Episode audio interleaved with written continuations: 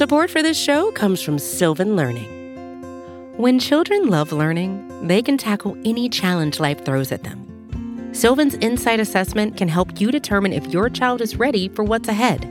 It can also identify gaps in learning and point out areas that could be of concern for your child so they can tackle what's to come. And right now, it's the best price of the year at $29.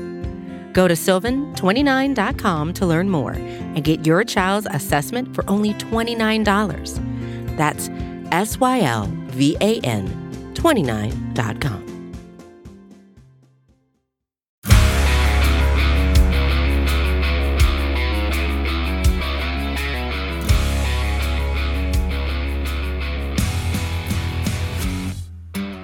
Welcome to the Daily Hammer, your daily news source when it comes to the Atlanta Braves as part of the Battery Power Podcast Network. My name is Shawn Coleman. Hope wherever you are and wherever you are listening, you're having an outstanding start to your Thursday. Of course, you can find the Daily Hammer, the Battery Power Podcast, the Road to Atlanta Podcast, and the new podcast with Stephen Tolbert and Chris Willis, all at batterypower.com, as well as at Battery Power SBN across all forms of social media and free on all podcast platforms. Just hit that subscribe button, and that's where we will be. Of course, you can find myself at StatsSAC on Twitter. My name's Shawn Coleman. Always a pleasure to be with you. When it comes to the Braves, here's the latest from Atlanta. And the latest is this the Braves have lost a series. Yes, it's a very rare occurrence, and, and the last two series that the Braves have lost have come to the hands of the two best teams in the National League, the Los Angeles Dodgers and the New York Mets. And make no mistake about it, it both series were competitive. The Braves easily should have won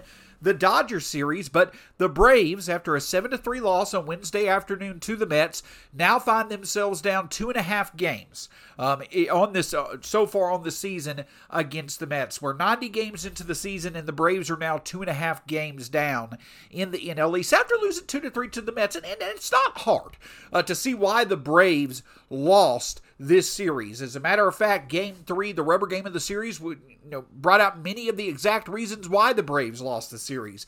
Charlie Morton, five earned runs, definitely not on top of his game. Three walks, only was able to go five innings. The Jesse Chavez came in, gave up two runs himself. The long ball this time actually worked against the Braves. The, the long ball is the only offense the Braves mustered in this series. We'll discuss that in just a moment. But it was the early long ball for the Mets, a solo home run for Mark Canha, for Mark Canha, and then a three-run homer for um, Francisco Lindor, and that just kind of deflated. That just kind of took the air out of you know the Braves' efforts. It seemed on Wednesday afternoon. Yes, the Braves hit three home runs themselves. Matt Olson, his 15th. Austin Riley, his 25th. Eddie Rosario, his second of the year. Eddie Rosario showing that the absence and the, the eye surgery that was there to correct, you know, his eye injury, it certainly seems to be working. He has, you know, produced good results since being back, but it was not enough as the Braves lost seven to three. And the story of this series, again, it goes back to a few things. Number one,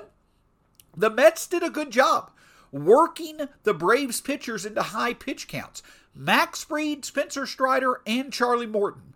Fried and Morton looked nowhere near their top form and they struggled early when it came to their control. They were only able to each go five innings. Spencer Strider looked pretty good in the one game that the Braves won, and the umpire he had behind the plate didn't help at all, but he wasn't able to go five innings. So the Mets did a good job of working up the pitch counts of the Braves starters, and that allowed for the Mets to get into the Braves bullpen. Now, by the time the Mets were in the Braves bullpen in the two games that they won, they already had the lead and extended it. But the big reason why, to me, the Braves struggled in this series is because you got to have, you know, tip your hat to the Mets pitching. Max Scherzer, uh, David Peterson for most of his start, and, and Chris Bassitt on Wednesday, they did very well against the Braves hitters in this series. The Braves had 24 combined hits and walks. They only uh, they had 39 strikeouts.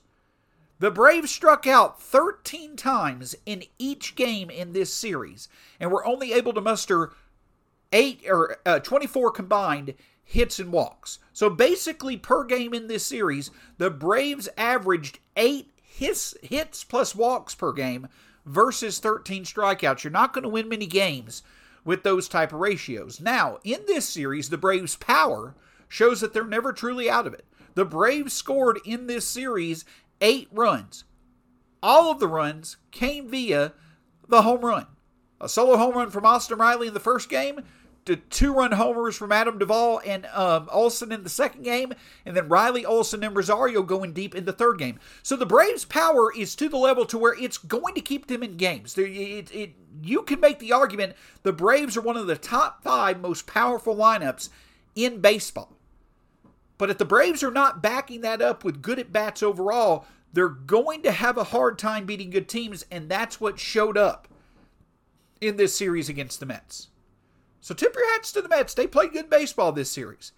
But at the end of the day, the other thing to remember is this is that yes, while the Braves lost the series to the Mets, they're still only two and a half games out of the division lead.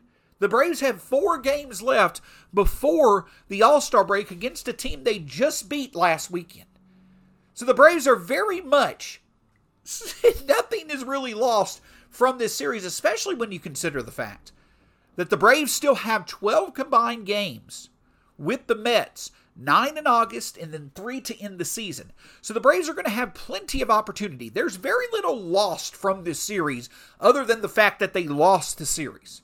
The Braves offense just simply struggled. The Braves starting pitching struggled. Those are two key areas that have fueled the Braves' success over the past six weeks, and unfortunately, they weren't near their top form. And against a good team, it's likely going to lead to you losing the series. So it's not hard to see why the Braves lost this series. Great to see Austin Riley still producing. Great to see Matt Olson, two homers for Riley, two homers for Olson each in this series. That's a great thing to see, but better at bats moving forward for the Braves are also going to be key to them getting back to winning series consistent, consistently. The good thing is, is that the Braves are going to end the first half of the season going up against the Washington Nationals, and there should be plenty of opportunities for the offense to refine its form before the All Star break. Support for this show comes from Sylvan Learning. As a parent, you want your child to have every opportunity but giving them the tools they need to tackle every challenge, that takes a team. Now more than ever, educational support tailored exactly to what your child needs can make all the difference. That's why parents have trusted Sylvan Learning for 45 years as the ultimate teammate in their child's educational journey, instilling in them a love for learning and a passion for reaching the next level. And Sylvan's Insight Assessment can identify gaps in learning and areas that could be of concern for your child. It's a 360 degree view into your child's learning that you can't find anywhere else and helps ensure that your child didn't miss something in school that might put them at a disadvantage in the future. And right now, it's the best price of the year at $29. Go to sylvan29.com to learn more and get your child's assessment for only $29. That's S Y L V A N 29.com. Kaley Cuoco for Priceline. Ready to go to your happy place for a happy price? Well, why didn't you say so? Just download the Priceline app right now and save up to 60% on hotels. So, whether it's Cousin Kevin's Kazoo concert in Kansas City, go Kevin, or Becky's Bachelorette Bash in Bermuda, you never have to miss a trip ever again. So, download the Priceline app today. Your savings are waiting.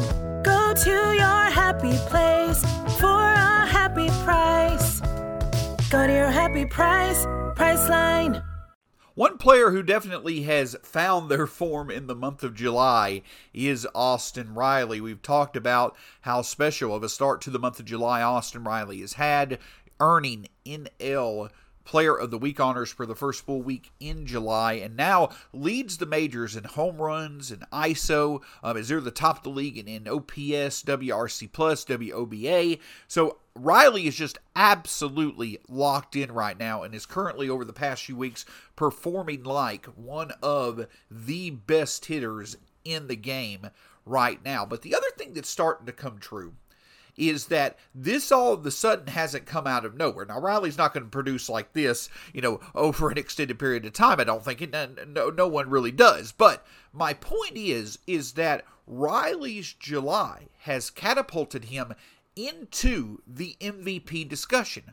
He and Dansby Swanson both. Now, don't get me wrong. I think that right now you probably can make a more sound argument for a Manny Machado or a Paul Goldschmidt to potentially be the MVP of the National League, and that's perfectly fine for this season so far. But Dansby Swanson and Austin Riley, for the third straight year, are putting two Braves squarely in that conversation. You had Marcell Ozuna and Freddie Freeman in 2020. You could have made an argument Riley and Freddie Freeman were at least in top 10 consideration last year. But this year, Austin Riley and Dansby Swanson are, are clearly in the running to where if either one of them have just a truly outstanding second half of the season, they really could have a, you know, I don't know necessarily if legitimate shot is there, but there could easily be a lot of logic behind Swanson or Riley being a true MVP candidate. And that's especially true with the fact that Riley now is top 10 in the NL when it comes to home runs, OPS, um, you know, all of those offensive metrics. It's not just that Austin Riley is hitting for a lot of power. His overall offensive production is right up there with is comparable to anybody's in the National League. For instance, Austin Riley is the first Brave, will likely be the first Brave since Andruw Jones in 2005 to have 25 or more home runs along with a 900 or better OPS before the All Star game in a single season. And only Riley, Yordan Alvarez, and Aaron Judge are the three batters. They're the only three batters this year who have reached that threshold in the first half of this season. So Riley is producing, Riley's July has allowed for his offensive production to reach a level that few others in the National League have reached so far, and I do think it puts him squarely in that MVP conversation. At the very least, you could say that he and Dansby Swanson are among the top six or seven candidates so far this season. So it's going to be a lot of fun to see in the second half of the season if Riley and Dansby Swanson can continue to produce as they have in the first half of the season. The Braves could once again easily have two MVP candidates. And in my opinion, this year, if Riley continues to produce anywhere close like he has over the past six weeks or so going into the second half, you could see Austin Riley emerge as one of the favorites for the 2022 MVP. But while we're talking about MVP, Another uh, area of conversation that the Braves could certainly talk about is breakout players. You know, we've got Michael Harris, we've got Spencer Strider. Their performances are more focused on Rookie of the Year. And while there's not that many awards that are directly tied to Breakout Performer of the Year, it's hard to argue that many in the National League have had a better breakout performance than Kyle Wright. And the great thing to see, I, I mentioned it on a few occasions, the great thing to see is that Kyle Wright, one of the reasons why his success this year has been sustainable, and one of the reasons why we've seen him show the ability to work deep into games, even if he runs into trouble. One of the things that has really helped out with Kyle Wright so far this year is that on the occasions in which he's experienced some trouble early in the game, he has shown a very good ability to get back on track and regain effective form, something that he did not show earlier in his career. But also, Kyle Wright earlier in the season was highly effective at missing bats. He was striking out, you know, seven, eight, or more batters per outing, but he was also getting ground ball outs. Well, over his past few starts, the swing and miss stuff of Kyle Wright, the ability to produce strikeouts at a high rate, it's not been there as much. You haven't seen a lot of double digit strikeout efforts from Kyle Wright recently, but what you have seen are 16 groundouts, 11 groundouts, 12 groundouts. That has helped Kyle Wright be able to stay in games and last, you know, a good amount of time despite the strikeouts not being at a high as a, as at a higher rate now as they were to start the season. And that ability to go six or seven innings, that could really come in handy tonight versus the Nationals as the Braves are wrapping up a 20 game stretch in which they've not had a day off. And they also had the bullpen work four or more innings over the past three starts against the Mets. So if the Braves can go into tonight with Kyle Wright on the mound, he went seven innings, giving up three earned runs against the Nationals his last time out. If Kyle Wright can go six, seven innings, that'll be a big boost to this Atlanta pitching staff because it will allow for the bullpen to get a bit of rest. So Kyle Wright, going against the Nationals his last time out, got the win. The Braves start a series against the Nationals, who they just swept last week.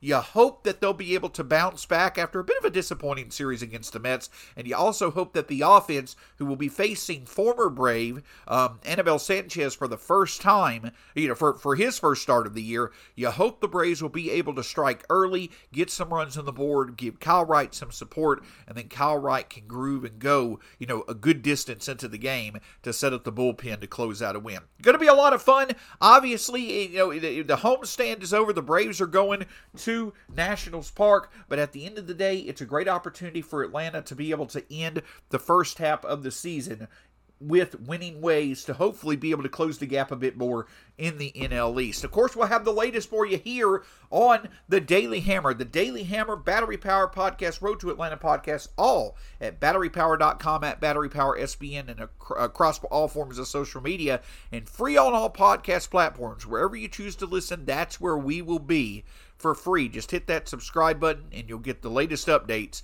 when content is available. Until next time, hope you have a great day. Go Braves. We'll talk to you again soon here on the Daily Hammer.